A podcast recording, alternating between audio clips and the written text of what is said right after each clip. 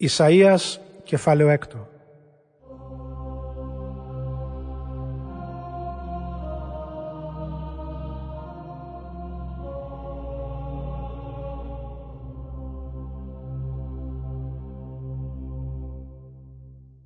Το έτος του θανάτου του βασιλιά Ουζία είδα τον Κύριο να κάθεται πάνω σε θρόνο μεγαλόπρεπο και υπερυψωμένο. Οι άκρες του μανδύα του γέμιζαν το ναό.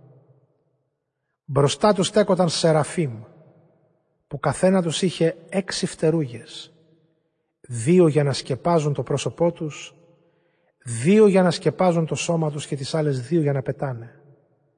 Και φώναζαν το ένα στο άλλο, «Άγιος, Άγιος, Άγιος είναι ο Κύριος του σύμπαντος.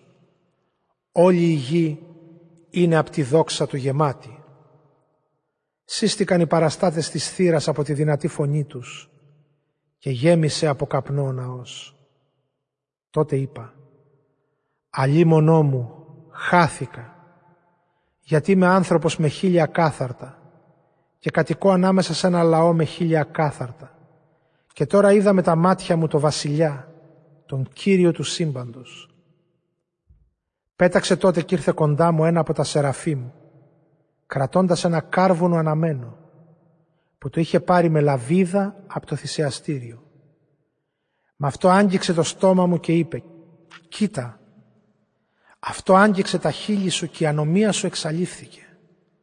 Η αμαρτία σου έχει συγχωρηθεί».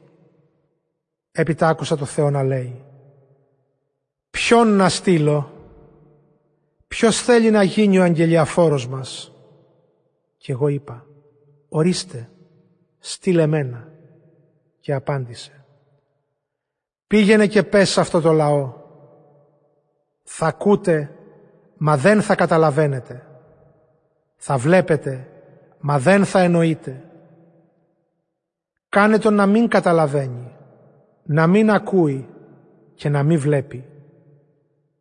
Έτσι, τυφλοί, κουφοί και ανόητοι δεν θα επιστρέψουν και δεν θα βρουν γιατριά.